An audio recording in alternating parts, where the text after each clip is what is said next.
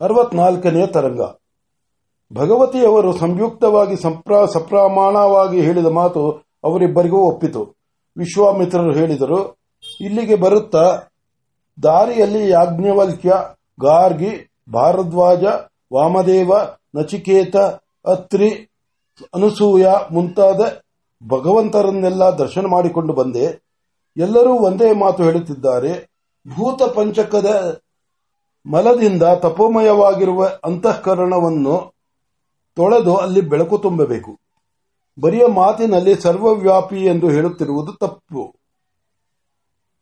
ಅದು ತಪ್ಪಿ, ಅಂತರ್ಬಹಿಶ್ಚ ತತ್ಸರ್ವಂ ವ್ಯಾಪ್ತ ನಾರಾಯಣ ಸ್ಥಿತ ಎಂಬ ವಾಕ್ಯದ ಅರ್ಥವು ಕಣ್ಣಿಗೆ ಕಟ್ಟಿದಂತಾಗಬೇಕು. ತಾನು ಬೇರೆ ಎಂಬುದು ತಪ್ಪಿ, ಈ ಅಖಂಡ ವಿಶ್ವದಲ್ಲಿ ತಾನೊಂದು ಎಂಬ ಭಾವನೆಯು ರೂಢವಾಗಬೇಕು. ಎಲ್ಲದಕ್ಕಿಂತ ಹೆಚ್ಚಾಗಿ ದೇವತೆಗಳಿಗೂ ಮಾನವರಿಗೂ ಸಂಬಂಧವನ್ನೇ ಏರ್ಪಡಿಸುವ ಕೊಂಡಿಯಾಗಿರಬೇಕು ಈ ಅಖಂಡ ವಿಶ್ವದ ಅಧಿಪತ್ಯವೆಲ್ಲ ಯಾವುದರ ಕೈಯಲ್ಲಿದೆಯೋ ಅದನ್ನು ಪದೇ ಪದೇ ಕಾಣುವ ಕಣ್ಣಿದವನನ್ನ ಕಣ್ಣಿದವನಾಗಬೇಕು. ಕಣ್ಣಿದ್ದವನಾಗಬೇಕು. ಇದಿಷ್ಟನ್ನು ಸಾಧಿಸುವ ಮಂತ್ರ ಒಂದು ಬೇಕು ಎಲ್ಲರೂ ಆಶೀರ್ವಾದ ಮಾಡಿದ್ದಾರೆ.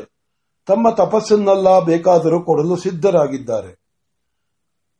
ನಾವು ದಂಪತಿಗಳು ಈಗಲೇ ನಮ್ಮ ತಪಸ್ಸನ್ನೆಲ್ಲ ಕೊಟ್ಟು ಬಿಡುತ್ತೇವೆ ತಪಸ್ಸು ಸಾಧಿಸದ ಕಾರ್ಯವಾವುದೂ ಇದೆ.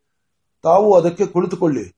ನಮಗೆ ತಿಳಿಯದೆ ಹೋದರೆ, ಇತ್ತ ಬೃಹಣಸ್ಪತಿ ಅತ್ತ ಅಂಗೀರಸ್ಸು, ಆದರೆ ಇದು ಯಜ್ಞಯಾಗಗಳಿಂದ ಆಗತಕ್ಕದ್ದಲ್ಲವಾಗಿ ಅಂಗೀರಸ್ಯದಿಂದ ಫಲವಿಲ್ಲ.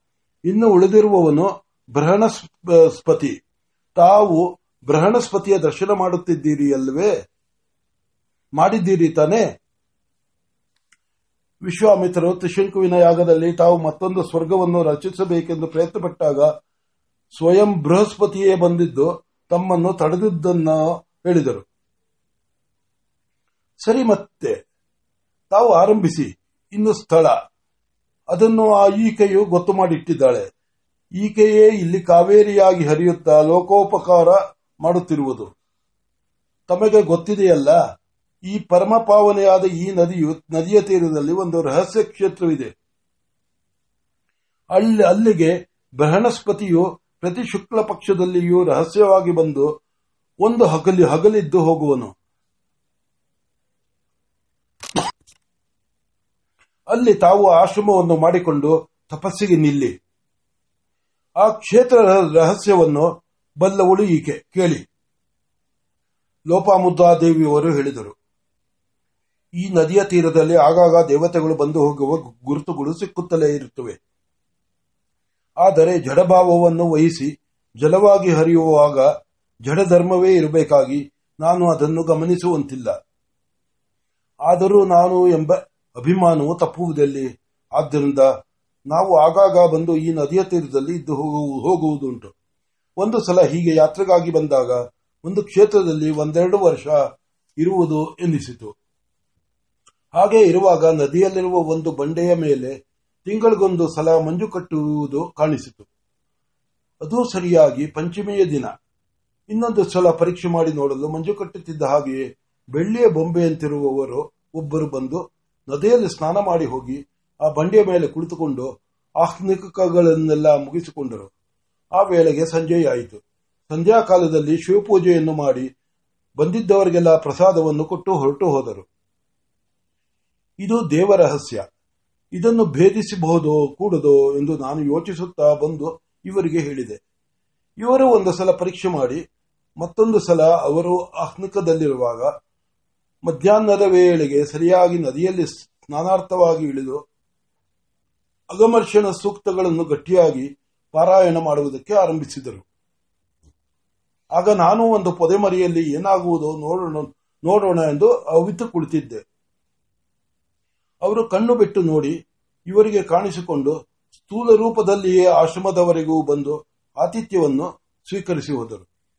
ಹೀಗೆ ಅವರ ಸನ್ನಿಧಾನದಿಂದ ಪವಿತ್ರವಾದ ಆ ಕ್ಷೇತ್ರದಲ್ಲಿ ತಾವು ಇದ್ದರೆ ಮಹಾ ತಪಸ್ವಿಗಳಾದ ತಮಗೆ ಅವರ ದರ್ಶನವಾಗುವುದರಲ್ಲಿ ಏನೂ ಸಂದೇಹವಿಲ್ಲ. ದೇವಗುರುಗಳಾದ ಅವರಿಗೆ ನಮಗೆಲ್ಲ ಈ ಯೋಚನೆಯು ಏಕೆ ಬಂದಿತು ಎಂಬುದರ ಕಾರಣ ತಿಳಿಯು, ತಿಳಿಯದಿರುವುದಿಲ್ಲ. ಅವರ ಸಲಹೆಯಂತೆ ಮುಂದಿನ ಕೆಲಸವೆಲ್ಲವನ್ನೂ ಮಾಡಿಬಿಡಂತೆ. ವಿಶ್ವಾಮಿತ್ರರು ಒಪ್ಪಿದರು. ಅಗಸ್ತ್ಯ ದಂಪತಿಗಳು ದಂಪತಿಗಳು ಬಂದು ಆ ಕ್ಷೇತ್ರವನ್ನು ತೋರಿಸಿದರು. ಅಲ್ಲಿ ಸಣ್ಣ ಪರ್ಣಶಾಲೆಯು ರಚಿತವಾಯಿತು.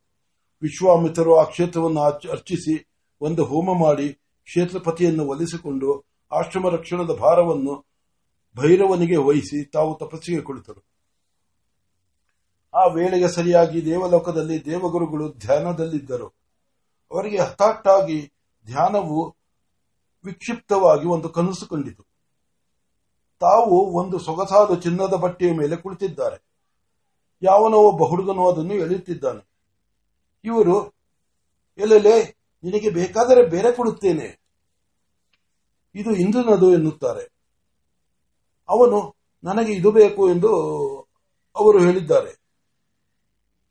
ತೆಗೆದುಕೊಂಡು ಹೋಗದೇ ಇದ್ದರೆ ಅವರು ಬಿಡುವುದೇ ಇಲ್ಲ ಎನ್ನುತ್ತಾನೆ. ಅವರು ಒಳ್ಳೆಯ ಒಳ್ಳೆಯ ಮುಂಡ ಗಂಟು, ಮೊಂಡು, ಅವರು ಒಳ್ಳೆಯ ಮೊಂಡ ಗಂಟು ಬಿದ್ದನಲ್ಲ ಎಂದುಕೊಂಡು ಬಾಪ ಇಂದ್ರನಿಗೆ ಹೇಳಿಕೊಡಿಸುತ್ತೇನೆ ಎಂದು ಈ ಇಂದ್ರನ ಬಳಿಗೆ ಕರೆದುಕೊಂಡು ಹೋಗುತ್ತಾರೆ.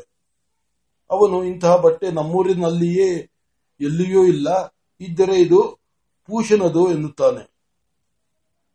ಇಬ್ಬರು ಅಲ್ಲಿಗೆ ಕರೆದುಕೊಂಡು ಹೋಗುತ್ತಾರೆ. ಇಬ್ಬರು ಅಲ್ಲಿಗೆ ಹೋಗುತ್ತಿದ್ದಾರೆ. ಕನಸು ಅಲ್ಲಿಗೆ ಕರಗಿ ಇಂತಹ ಬಟ್ಟೆ ನಮ್ಮೂರಿನಲ್ಲಿಯೇ ಎಲ್ಲಿಯೂ ಇಲ್ಲ. ಇದ್ದರೆ ಇದು ಪೂಷನದು ಎನ್ನುತ್ತಾನೆ